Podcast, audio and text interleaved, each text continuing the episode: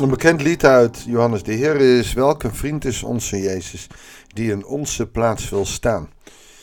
Een prachtig mooi lied, alleen Jezus is God en dat is niet zomaar een vriendje. Je kan het zingen, want Johannes 15 zegt dat Jezus zegt: Ik heb jullie tot vrienden gemaakt, niet je slaven. En toch is hij een bijzondere vriend. Niet zomaar een maatje, niet zomaar een mattie. Hij is een vriend met een hoofdletter V. En zijn vriendschap en zijn liefde is onbegrensd. Maar ook de woede als er binnen die relatie iets gebeurt wat niet goed is. We gaan een paar dagen terug naar het Oude Testament. Voordat we donderdag overgaan naar datgene wat met Goede Vrijdag staat te gebeuren. We gaan naar Jeremia. En we gaan daar zien hoe God het volk straft. En eigenlijk wel heel mooi om te zien en te lezen, zo vlak voordat hij ons allemaal zal straffen aan het kruis op Golgotha. Goeiedag lieve mensen, hartelijk welkom bij een nieuwe uitzending van het Bijbels Dagboek. We lezen in Jeremia 27, de vers 1 tot en met 11. In het begin van de regering van koning Joachim van Judea, de zoon van Joshua, richtte de Heer zich tot Jeremia. Dit zei de Heer tegen mij. Maak jukken met riemen en leg die op je nek. Stuur de koningen van Edom, Moab, Ammon, Tyrus en Sidon ieder een juk. Je moet ze meegeven aan hun gezanten die bij koning Sedekia in Jeruzalem zijn. Laat ze hun vorst de volgende boodschap overbrengen. Dit zegt de Heer van de hemelse machten, de God van Israël.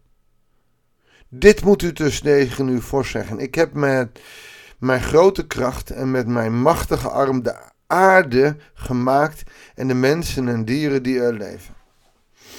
Nou, wat gebeurt er? Even, even interrumperen. God die laat jukken maken. Uh, een juk moet je dragen. Een juk wordt op een os gelegd, een os ploegt door het land. Een juk moet je dragen, maar het is dus niet alleen maar een mooi symbool. We weten later dat Jezus zegt: neem mijn juk op u, maar dat is een andere. Dit is een teken van onderdrukking. En, en dit zegt de Heer. En dit zegt de Heer van de hemelse machten. Alleen hij zegt het dit keer niet in de naam van, ach weet je, ik heb uh, jullie bevrijd. Nee, hij stelt zich hier voor als schepper van hemel en aarde. Ik heb jullie landen, vers 6, nu allemaal in handen gegeven van mijn dienaar koning Nebukadnezar van Babylonië. Tijdelijk is Nebukadnezar een dienaar van God. Oftewel, God gebruikt hem. En Nebukadnezar die kan natuurlijk ongelooflijk denken van wat ben ik goed. Maar hij wordt gebruikt door God. Zelfs de wilde dieren hebben aan hem onderworpen. Alle volken zullen aan hem, zijn zoon en zijn kleinzoon onderworpen worden. Totdat ook voor zijn land de tijd komt dat vele volken en machtige koning het zullen onderwerpen. Er komt dus een keer aan het koningschap van Nebuchadnezzar. Hij moet niet denken dat dit allemaal van zichzelf is. God gebruikt hem hier. Het is dus niet zo dat ze zomaar lukraak aan een vijand worden meegegeven. God gebruikt hier Nebuchadnezzar, de koning, de keizer van Babylonië, de godloze stad, om zijn volk daarheen te brengen, om, om onderdrukt te worden, omdat zij hem in de steek gelaten hebben. Hmm, dat is best wel pittig. Het volk of het koninkrijk dat zich niet aan hem komen. Gek hè, want hier denk je, nou, God wil dat ze zich aan hem onderwerpen. Nee, hij laat zich hier door een eigenlijk kwaadaardige koning, Nebuchadnezzar, daar moeten ze voor knielen.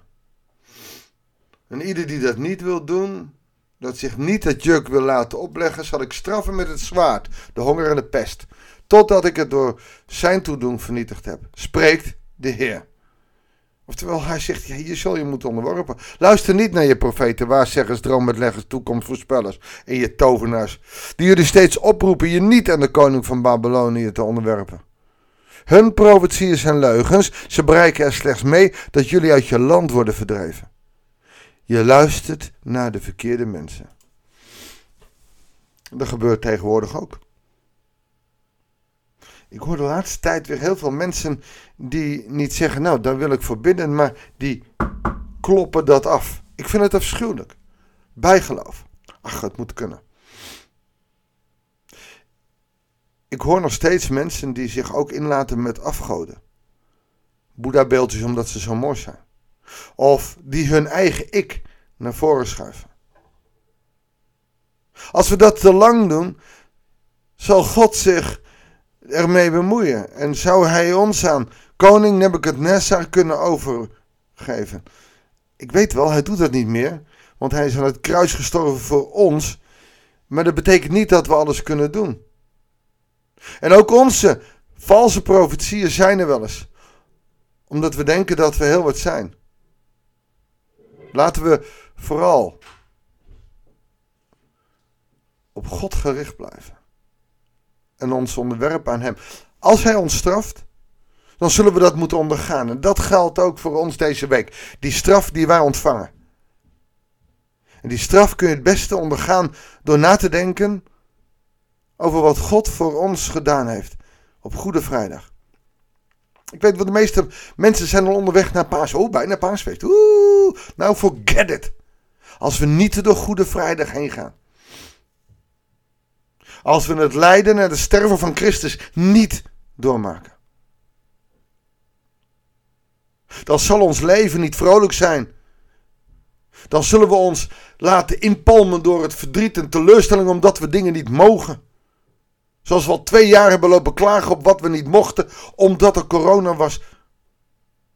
Maar als wij door Goede Vrijdag gaan en werkelijk waar bevrijd worden, dan zal ons hart bevrijd worden.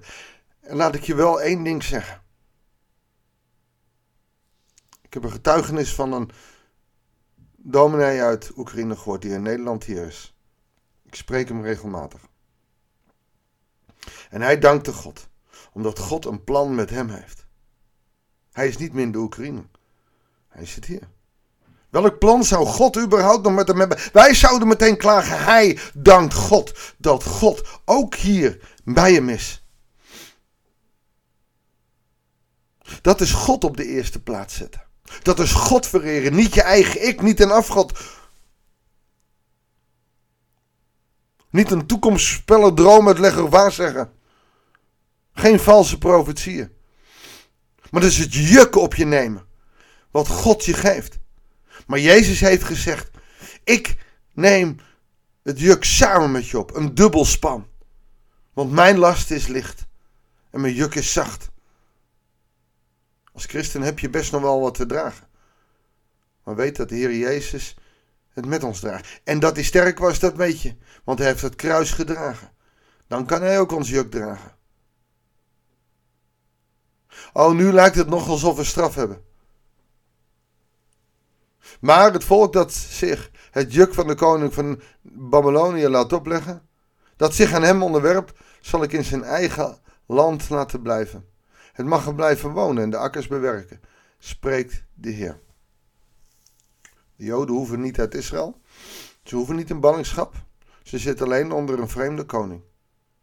En wat dit stuk wil zeggen, en het komt niet beter uit, is dat wat er ook gebeurt, of je nou moet vluchten of dat je ergens onderdrukt wordt, dat God je koning mag zijn en dat Hij redder is van jouw hart en dat Hij redder is van jouw ziel.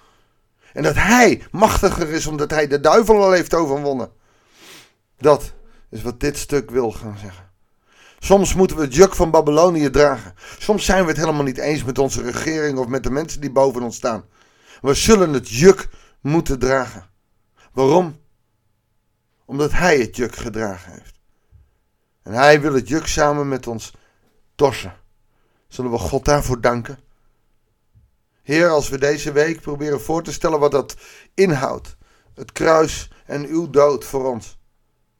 Dan willen we u danken dat u samen met ons dat juk wil dragen. Want die last van de straf voor onze zonde is te zwaar voor ons. Heer, dank u wel voor dat kruis. Voor de schuld die ik heb en die u. Die u int en die u voor mij draagt. Heer, vergeef ons alles wat verkeerd is. En breng door de kracht van uw Heilige Geest dat in ons hart. Wat wij voelen. Of wat wij zouden moeten voelen. Als we u volgen op weg naar Goede Vrijdag. Dank u wel voor uw liefde en uw genade in Jezus' naam. Amen. Lieve mensen, dank je wel voor het luisteren. Ik wens je God zegen. En neem alsjeblieft meer tijd dan deze 10 minuten om stil te staan bij de vraag: wat betekent zijn dood voor jou? En alsjeblieft, doe het in eigen woorden.